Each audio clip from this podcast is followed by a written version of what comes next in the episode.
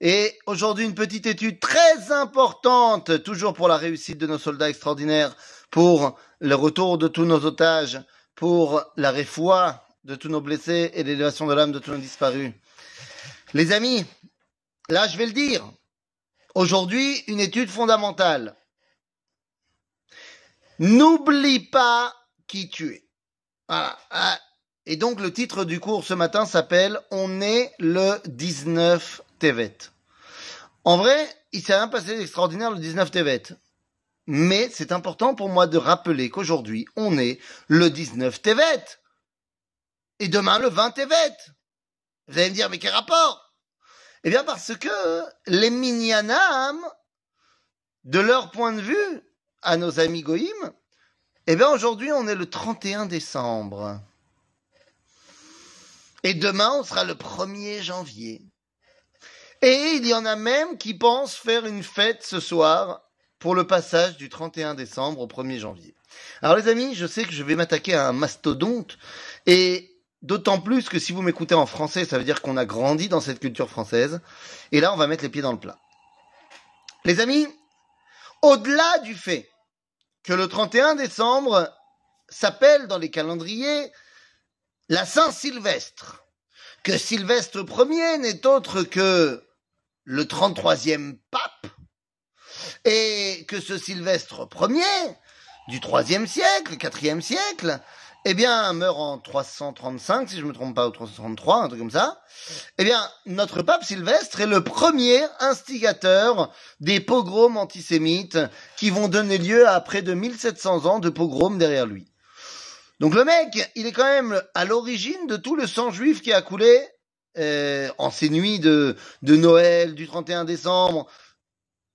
Alors c'est quand même un comble de fêter la fête qui porte son nom.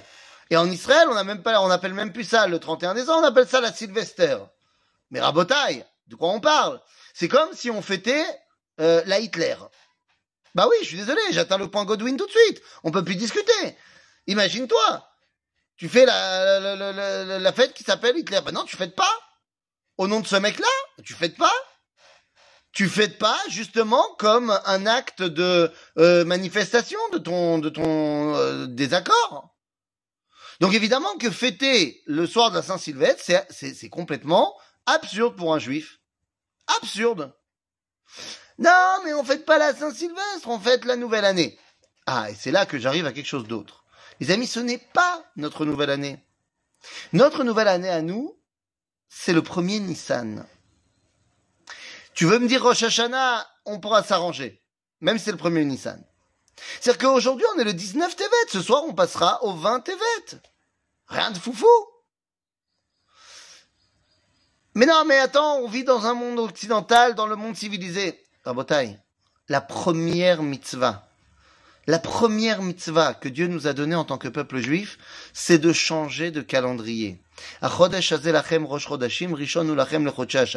Dieu nous demande de changer de calendrier, de passer du calendrier égyptien qui commençait en Tishrei, en automne, au calendrier euh, juif qui commence en Nissan.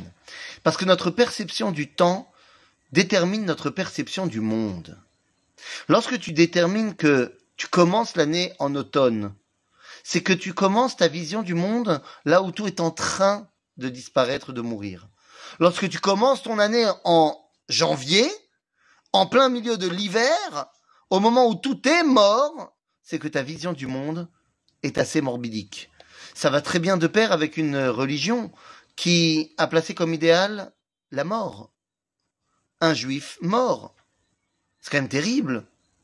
Alors que le judaïsme vient avec un message de résurrection, un message de vie. Tu commences l'année en Nissan, c'est-à-dire au printemps, c'est-à-dire là où tout est en train de revenir à la vie. Comme le peuple juif qui est revenu à la vie au niveau de sa nation après 2000 ans d'exil.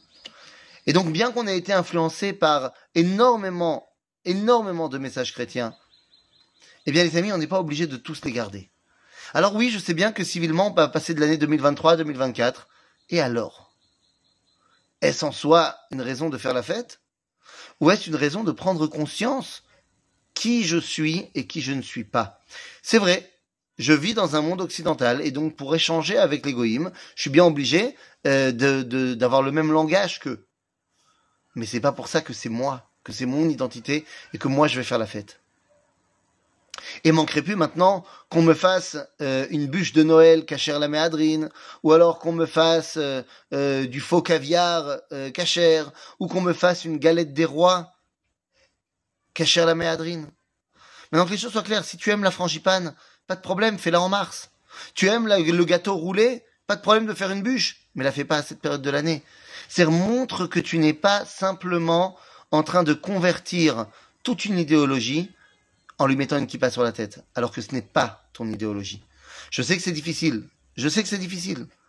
Comment est-ce qu'on va faire pour se détacher d'une bah, d'une telle influence? À tel point que mes parents, euh, tous les ans, on a le débat sur euh, mon anniversaire. Est-ce que c'est euh, le 6 septembre ou est-ce que c'est le 20 Elul Rabotaille. Nous avons une identité et cette identité, elle passe d'abord par notre perception du temps, perception du monde. Et donc, eh bien, je le redis, aujourd'hui, on est le 19 Tevet. Ce soir, on passera au 20 Tevet. À bientôt les amis.